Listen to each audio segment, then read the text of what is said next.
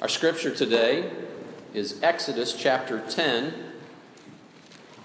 1 through 29. It is, a, again, a long passage. I'm going to go ahead and read the whole passage. You can read along with me in your Bible or uh, look up at the screen. These are the eighth and ninth plagues as we go through the book of Exodus. Exodus chapter 10, verse 1. Then the Lord said to Moses, Go to Pharaoh, go into Pharaoh, for I have hardened his heart and the heart of his servants, that I may show these signs of mine among them, and that you may tell in the hearing of your son and of your grandson how I have dealt harshly with the Egyptians, and what signs I have done among them, that you may know that I am the Lord. So Moses and Aaron went into Pharaoh and said to him, Thus says the Lord, the God of the Hebrews How long will you refuse to humble yourself before me? Let my people go that they may serve me. For if you refuse, if you refuse to let my people go, behold, tomorrow I will bring locusts into your country, and they shall cover the face of the land so that no one can see the land, and they shall eat what is left to you after the hail and they shall eat every tree of yours that grows in the field. And they shall fill your houses and the houses of all your servants and of all the Egyptians, as neither your fathers nor your grandfathers have seen, from the day they came on earth to this day. Then he turned and went out from Pharaoh. Then Pharaoh's servants said to him, How long shall this man be a snare to us? Let the men go, that they may serve the Lord their God. Do you not yet understand that Egypt is ruined? So Moses and Aaron were brought back to Pharaoh, and he said to them, Go serve the Lord your God, but which ones are to go? Moses said, We will go with our young and our old. We will go with our sons and our daughters, and with our flocks and herds, for we must hold a feast to the Lord. But he said to them, The Lord be with you if ever I let you and your little ones go. Look, you have some evil purpose in mind. No. Go, the men among you, and serve the Lord, for that is what you are asking. And they were driven out from Pharaoh's presence. Then the Lord said to Moses, Stretch out your hand over the land of Egypt for the locusts, so that they may come upon the land of Egypt and eat every plant in the land all that the hail has left. So Moses stretched out his staff over the land of Egypt, and the Lord brought an east wind upon the land all that day and all that night. When it was morning, the east wind had brought the locusts. The locusts came up over all the land of Egypt and settled on the whole country of Egypt. Such a dense swarm of locusts as had never been seen before, nor ever will be again. They covered the face of the whole land so that the land was darkened.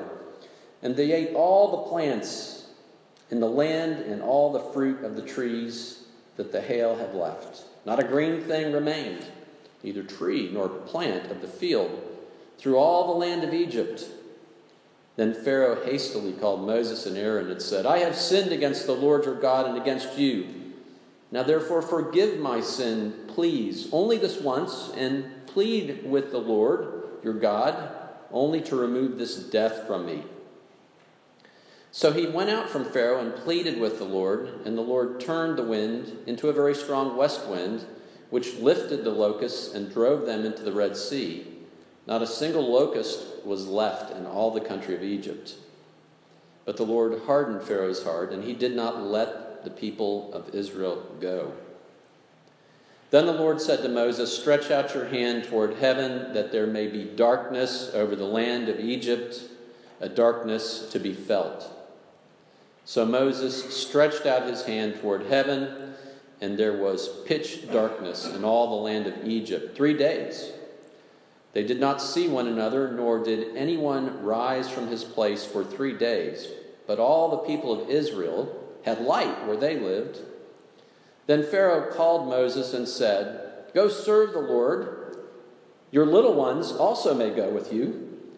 Only let your flocks and your herds remain behind. But Moses said, You must also let us have sacrifices and burnt offerings, that we may sacrifice to the Lord our God. Our livestock also must go with us. Not a hoof shall be left behind, for we must take, take of them to serve the Lord our God, and we do not know with what we must serve the Lord until we arrive there. But the Lord hardened Pharaoh's heart, and he would not let them go. Then Pharaoh said to him, Get away from me.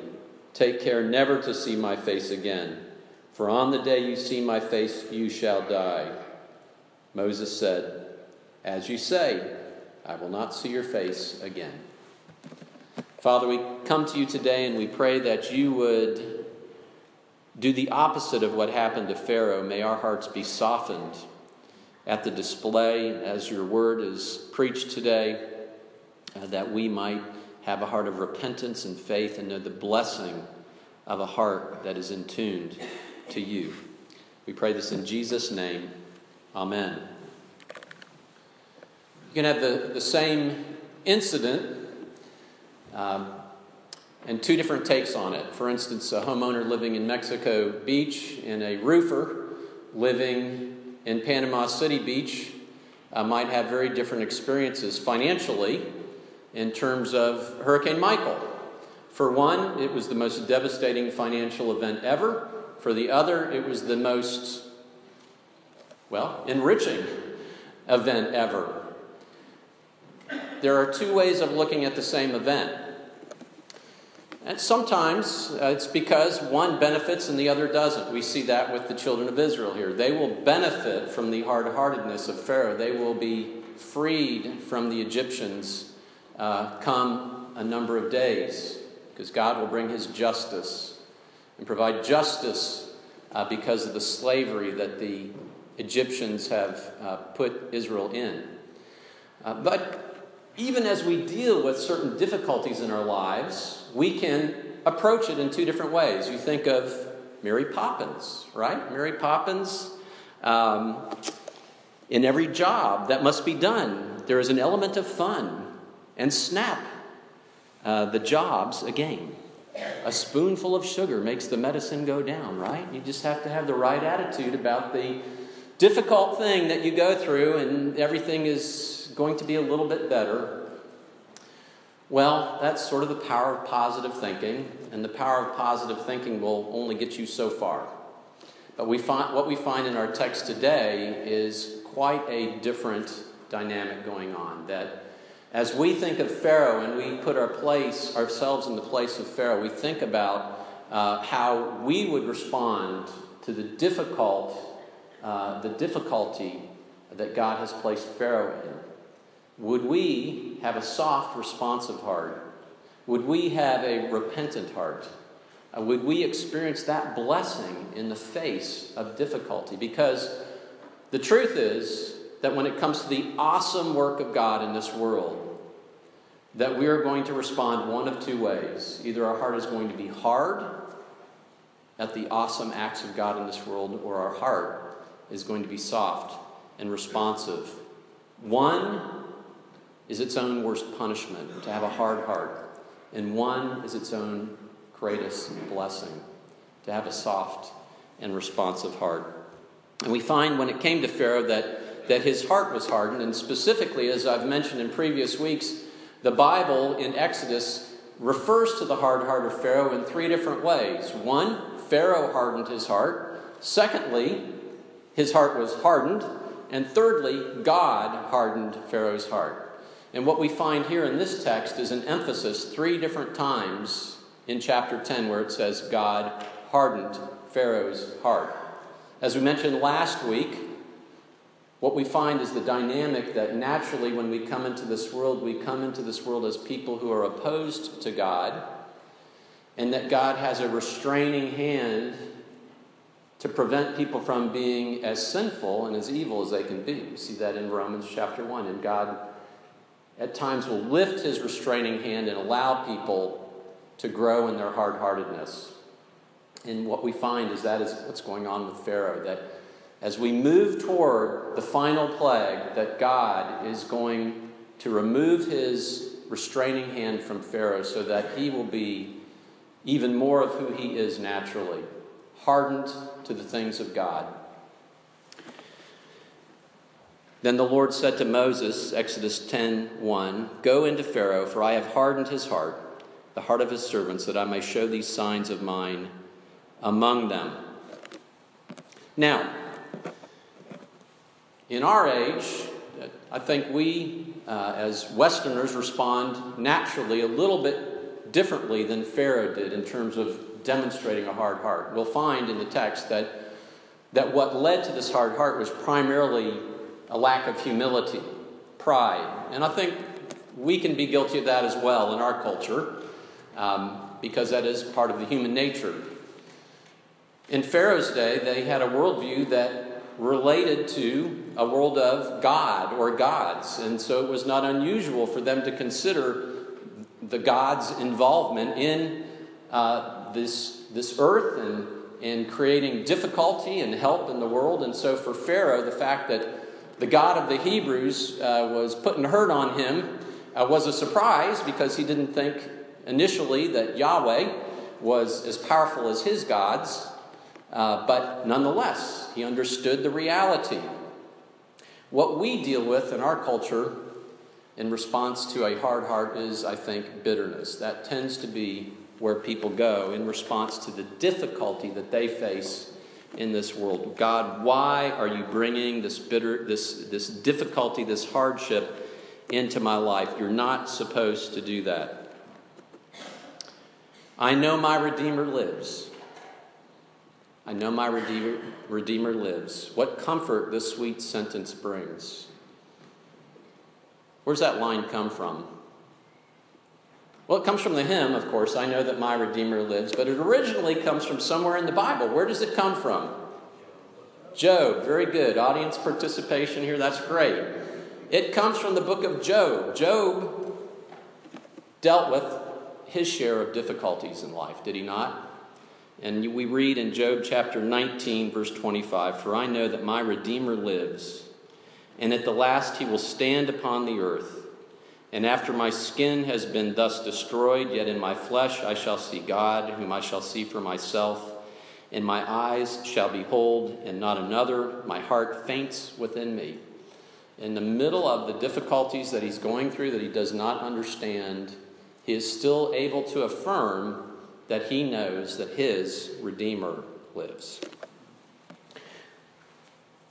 Prayed for uh, Jameson Stockhouse um, today in our prayer time. Christy uh, is his wife, and they have four children. I, I, knew Jameson in campus ministry when I was involved in RUF. He was a fellow campus minister. Uh, as most of the people were the second go round in my ministry experience, they were all younger than I was, and as a young minister, he and his wife planted a church in California. And um, many months ago, he was diagnosed with cancer. And uh, they've been treating this cancer. And just recently, uh, they've determined there's really nothing more they can do. And he's put under hospice care. Just such a difficult thing to watch him uh, deal with this difficulty from afar, and his wife, and of course, his family. And so she writes recently, after disclosing uh, that he is under hospice care, she quoted from the book of Lamentations, chapter 3, and from Psalm 31. And she said this He shot his arrows deep into my heart. The thought of my suffering and homelessness is bitter beyond words. I will never forget this awful time as I grieve over my loss. Yet I still dare to hope when I remember this, the unfailing love of the Lord never ends. His mercies we have been kept from, by his mercies, we have been kept from complete destruction. And then, I am dying from grief. My tears are shortened by sadness. Misery has drained my strength.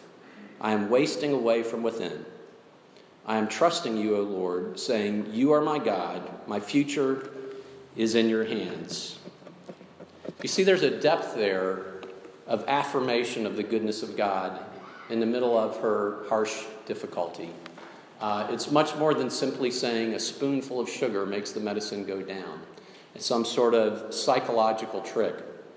It is an understanding and it is a softening to the work and the mighty acts of God in her life, as bitter as they are.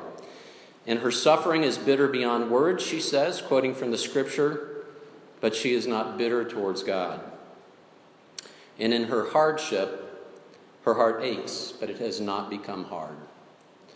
And so we have that temptation as we deal with difficulty in our lives from a heart response to grow hard and bitter in heart to God's mighty acts. We read of God's mighty acts in the Psalms. Here's one example Psalm 29, starting with verse 2. Ascribe to the Lord the glory due his name. Worship the Lord in the splendor of holiness. The voice of the Lord is over the waters. The God of glory thunders, the Lord over many waters. The voice of the Lord is powerful. The voice of the Lord is full of majesty. The voice of the Lord breaks the cedars, or we might say the pines and the oaks. The Lord breaks the cedars of Lebanon. And then Psalm 29 9. The voice of the Lord strips the forest bare, and in his temple all cry, Glory. Glory at the mighty acts of God in nature, leading to the praise of God. And that comes from a soft, responsive heart to a God that is awesome. And we find here in our text that part of what God does through his mighty acts, mighty acts in your life, is that you might give praise to God and that others might know and give praise to God as you have experienced a softening of your heart and a closeness to God through it. And it's highlighted in our text in what is passed on to children and grandchildren. Exodus chapter 10, verse 1. I have hardened his heart and the heart of his servants. Why? That I may show these signs of mine among them, and that you may tell in the hearing of your son and of your grandson how I have dealt harshly with the Egyptians and what signs I have done among them, that they may know that I am the Lord. So, do you pass down to your children and your grandchildren the mighty acts of God as they come to bear in your life and you experience them? I mentioned in the past that my own family history, my father came from a less than ideal family situation with a good bit of difficulty in his life, and that God was gracious to him and gracious uh, to my, uh, my mother and gracious to um, his children, uh, me and my two sisters, um, and even uh, to my children and the children of my sisters, um, not just in giving us a, a more functional, less dysfunctional family, uh, but mostly in the person of Jesus Christ and knowing what it means to have faith and to trust in and to know God as Savior through the mighty acts of Jesus Christ. And one of the ways that he would convey these things, my father, growing up, was through family devotions. And I don't know if you, whatever you call them, it could be personal worship. It really is a time of personal worship with your family where you gather together and you speak the word uh, in your family and you pass along uh, the mighty acts of God and what he's done and, and, and how it applies to your family, how it applies to you. You share the stories of what God has done in your life. And, and as a child, I remember not being particularly interested in family devotions. Um, but I really remember, as I did family devotions with my children, how they were really not interested in family devotions. Uh, that they would roll their eyes as we would come together after dinner at night. It's time for family devotions, and they would groan just a couple weeks ago, I was at my son's installation. He's uh, a pastor in North Carolina. And we got there the first night. We were in his home. And as things were sort of wrapping up for the night and they were getting ready to put the kids down, he said, uh, Would you like to uh, stay here for our family devotions? You're doing family devotions with your kid? You hated family devotions. And he's doing it with his children. He went through God's Word and he uh, broke out his ukulele. He's a little bit more musical. And he sang, and they sang songs together, praising God for his mighty acts. Passing along from your children to your grandchildren. And that includes worship, the priority of worship together. When we come together here on Sunday morning or any other time of worship, uh, you're not just here to hear a sermon. You are here to worship. The sermon is part of the worship where we proclaim the mighty acts of God. So, is that a priority for you? Do you help your children understand the priority of coming together, not in a legalistic way, but again, that's the point of this passage today that you might pass on to your children and your grandchildren the mighty acts of God and what they mean in your life as your heart responds to that. And part of that is understanding that God is a God of justice. That's part of what we see here the mighty acts of God in meting out his justice against the Egyptians. The mighty acts of God are not all sugar and spice and everything nice. And if that's all you communicate to your children and your grandchildren, then neither you nor they are equipped for life. Because one of the important aspects is God dealing in his justice. We read in Exodus chapter 10 2, and that you may tell in the hearing of your son and of your grandson how I have dealt harshly with the Egyptians and what signs I have done among them, that you may know that I am the Lord. The Egyptians were, were dealt with harshly for their treatment of the Israelites, for the slavery of the Israelites, and for the disobedience that Pharaoh exhibited against God. We want justice. When people when people do something against us or people we care about, we want justice. Just this week, uh, the Michigan Uber driver, Jason Dalton, was convicted of killing six people.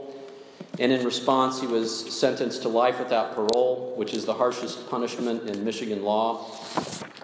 And one victim's son said of the judgment, We've waited nearly three years of difficult delays for this evil murderer to be brought to justice. The Kalamazoo County prosecutor, Jeff Getting, said of this particular, um, this particular justice meted out, he said, Uh, Dalton will likely live another 25 to 30 years in prison or approximately 10,000 days. He went on to say, 10,000 days does not come close to what you deserve. I wish somehow it could be more. And it will be more. Because there is a God who metes out justice. There is a day of judgment. Romans chapter 2 verse 16 on that day when according to my gospel God judges the secrets of men by Jesus Christ. 2 Corinthians 5:10 For we must all appear before the judgment seat of Christ. Hebrews 9:27 And just as it is appointed for a man to die once and after that comes judgment.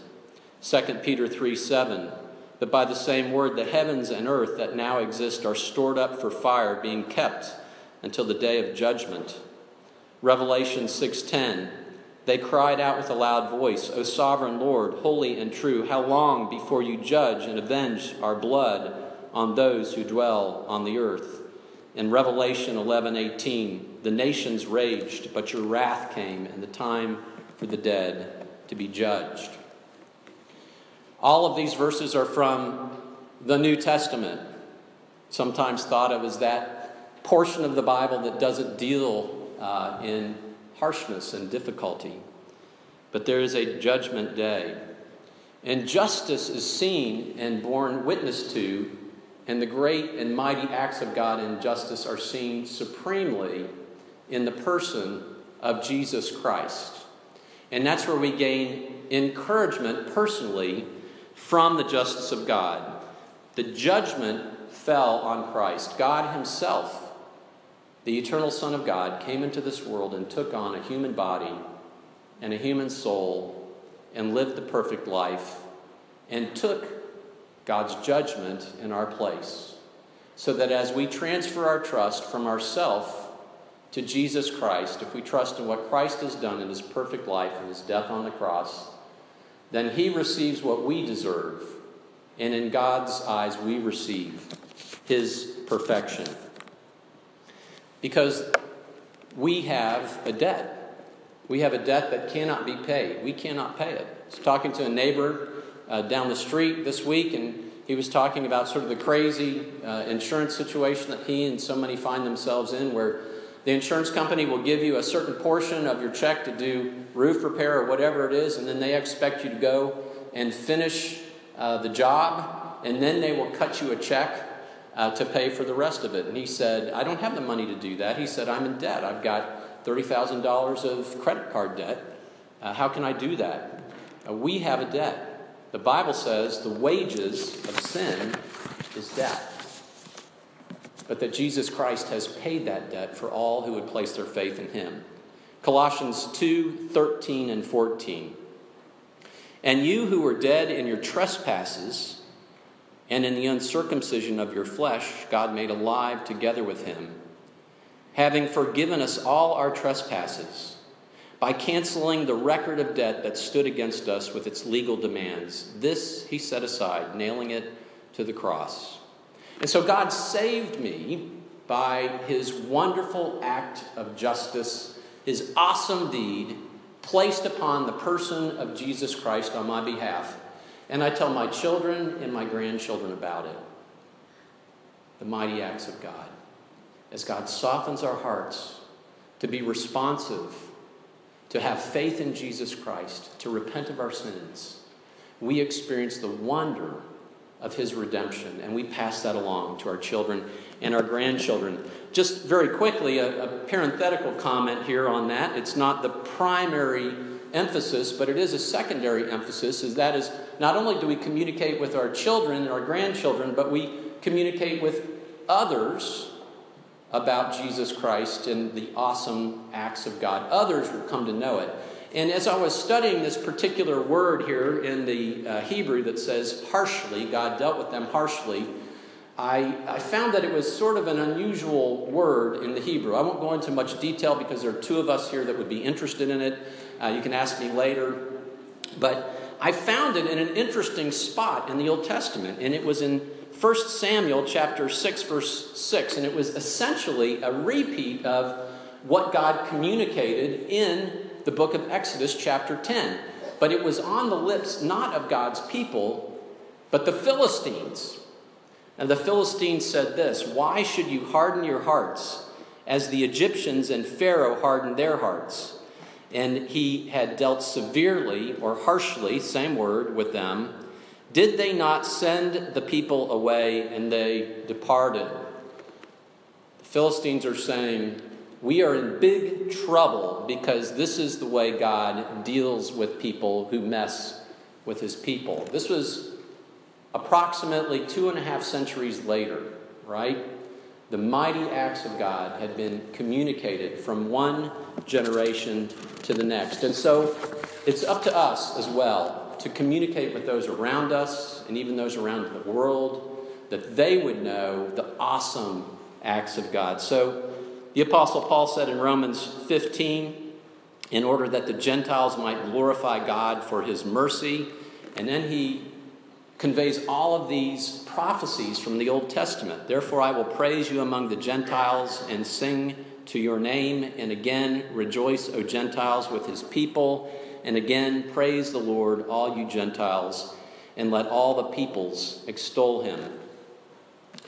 That's why, for instance, uh, even out of our church, uh, the Satos are going to go to Japan. I know a number of you knew that, a number of you uh, did not know that, but are uh, members of our church, Nathan and Elizabeth and their family, are going to go and work uh, primarily with university students in Japan. Why? So that they will hear the mighty acts of God. And they will, in the providence of God, God will soften their hearts and they'll respond to the mighty, awesome acts of God and will put their faith in Jesus Christ. So we need to convey what God has done in his mighty acts and pray that God would soften the hearts of others and not harden them in response to this great word. So, the mighty acts of God impact our human hearts. What does it look like? What does it not look like? Well, it, it looks like humility. It does not look like uh, pride. So Moses and Aaron went into Pharaoh and said to him, Thus says the Lord, the God of Hebrews, how long will you refuse to humble yourself before me? And there is a sense in which all of us can fall prey to that in hard heartedness, in our pride, say, Who made you the boss of me?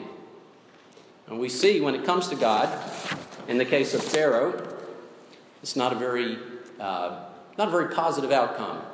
And so, of course, God is the boss of us, and we bow the knee to Him when we have a soft and repentant heart. What is repentance unto life? Repentance unto life is a saving grace whereby a sinner, out of a true sense of his sin and apprehension of the mercy of God in Christ, does with grief and hatred of his sin turn from it unto God with full purpose and endeavor after new obedience. God had given Pharaoh at least nine opportunities, really more than nine opportunities, but there are nine plagues in which he had an opportunity to repent. And as we said in previous sermons, that negotiating with God is not a sign of a soft heart, nor is partial obedience. remember hearing from a, uh, when I, we had younger children, somebody uh, made this comment. I can't remember who made it, but uh, it stuck with me, and that is delayed obedience is disobedience. Right, parents? You ever tempted to say that to your kids? Delayed obedience is disobedience. Well, that's true. And partial obedience is disobedience. God said this to Pharaoh, and he said, I want to do something less than that, less of something that would be a potential hit to me. I mean, I don't want to lose uh, the Israelites as slaves, um, something that requires less faith, you see, Pharaoh's, Pharaoh's servants gave him this idea, and we think that they sounded like they were repentant, but they weren't. Pharaoh's servants said, How long shall this man be a snare to us? So far, so good. They're thinking rationally. Let the men go, that they may serve the Lord their God. And so, what does Pharaoh say to Moses? Go serve the Lord your God, but which ones are to go? We shall go with our young and our old. He goes, Nope, just the men shall go. And Moses said, Fine, I hope you like locusts. Because that's what came in response to Pharaoh's hard heartedness, his partial obedience and compliance to God word, God's word. Well, then, after this false repentance, he says, I have sinned against the Lord your God and against you. Now, therefore, forgive my sins, please, only this once. Again, only this once. Um, but he appears to be repentant. But then later we find when the plague of darkness comes on the land, and this is evidently a very oppressive darkness. The people can't even get out of their homes. And it affected not the Israelites, they had light, but only the Egyptians. Moses is called back. So he says, Well, okay, go serve the Lord. Your little ones also may go with you, only let your flocks and your herds remain, right? Okay, so I've changed my mind. I said you couldn't send your kids out with you, but they can go, but you need to leave your flocks and herds. Moses says, Nope. It all has to go. And so Pharaoh says, Get away from me. I never want to see your face again. When I see it, you'll die. Partial obedience is not repentance. Partial obedience is not a demonstration of a soft heart. And a hard heart is its own worst punishment Pharaoh's hard heart was its own worst punishment. It wasn't the locust, it wasn't the darkness. It reminds me of that tragic character from Lord of the Rings, Gollum. You know, if you've seen the movie or read the books, he has this desire for this ring and he will not let go of it in his mind. And then finally, he actually possesses it. He gets it. Gollum cries out, My precious, oh, my precious. And with that, even as his eyes were lifted up to gloat on his prize, he stepped too far, toppled, wavered for a moment on the brink, and then with a shriek he fell. Out of the depths came his last wail, precious, and he was gone, holding on to the ring until his destruction. A heart that is not willing to give what God calls us to give is its own worst punishment, a hard heart. And by the opposite token, a soft, responsive heart, in and of itself, is the best gift of God. Max Lucado, quoting Ezekiel 36 26, says, I will give you a new heart and put a new spirit within you. And then he gives this personal account. Some years ago, I underwent a heart procedure. The plan went like this a cardiologist would insert two cables in my heart via a blood vessel One was a camera, the other was an ablation tool. To ablate is to burn. Yes, burn. If all went well, the doctor, to use his coinage, would destroy the misbehaving parts of my heart. As I was being wheeled into surgery, he asked if I had any questions. You intend to kill the misbehaving cells? Yes. The doctor said, That is my plan. He said, As long as you're in there, could you take your little blowtorch to some of my greed, selfishness, superiority, and guilt? He smiled and answered, Sorry, that is out of my pay grade. And indeed it was. But it's not out of God's. He is in the business of changing hearts. The grace of God that brings salvation has appeared. Titus 2:11. The floodgates are open and the water is out you never know when the grace will seep in. Could you use some? Yes, we could. The soft hearted person has experienced the greatest blessing there is to experience.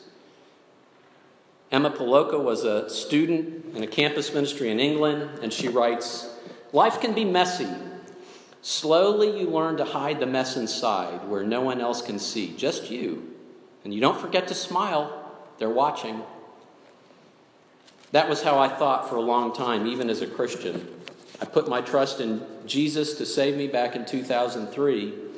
And despite this, I had a lot of lust, emotional chaos, pride, and fear that were so rooted in me, and I hid it all. But I thought I could balance my dark thought life with a super bright outward life. So I formed a resume to prove it. I was a top student, head girl prefect, involved in Christian clubs and sports, the whole lot. I did have a genuine relationship with God, but there were areas of my mind that I thought He couldn't handle. So instead of giving them to Him, I walked around with a burden of guilt and a masking smile. When I put my trust in Jesus years ago, I knew I had received the gift of eternal life. But in 2008, I heard more about this grace that completely changed my understanding. For the first time, I genuinely understood that at the cross, where Jesus died for my sin, everything that's wrong with us was put on Jesus, and Jesus' perfection was put on us. I read 2 Corinthians 5:21. God made him who had no sin to be sin for us, so that in him we might become the righteousness of God, and it blew my mind.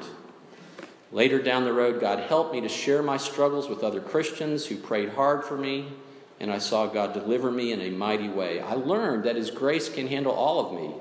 And each day, God continues to shape my heart as I experience and understand more deeply His approval and unchanging love for me in Christ.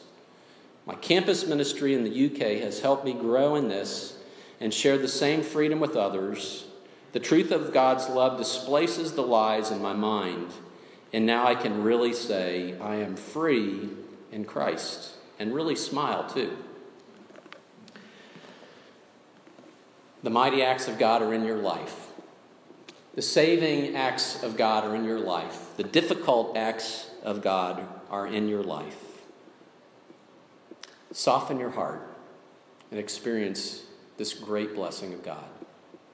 Father, we come to you today, today admitting that difficult things are difficult, they're hard. And while we know we're to count it all joy, because we know that trials can lead to a change of our heart a change of our life for the better, we don't ask for them, yet they come. And so we pray that you would give us grace upon grace. And primarily, you would give us the grace of a soft heart that you might do your work in our hearts, and that we might know the joy of trusting in you, that you would remove all bitterness from our hearts, that we would instead be soft and repentant and filled with faith. And we pray this in Jesus' name. Amen. And let's continue to worship God by singing, O thou that hearest when sinners cry. This is going to be new words for many of you, but you, you will uh, recognize the tune. So let's stand and sing, O thou that hearest when sinners cry.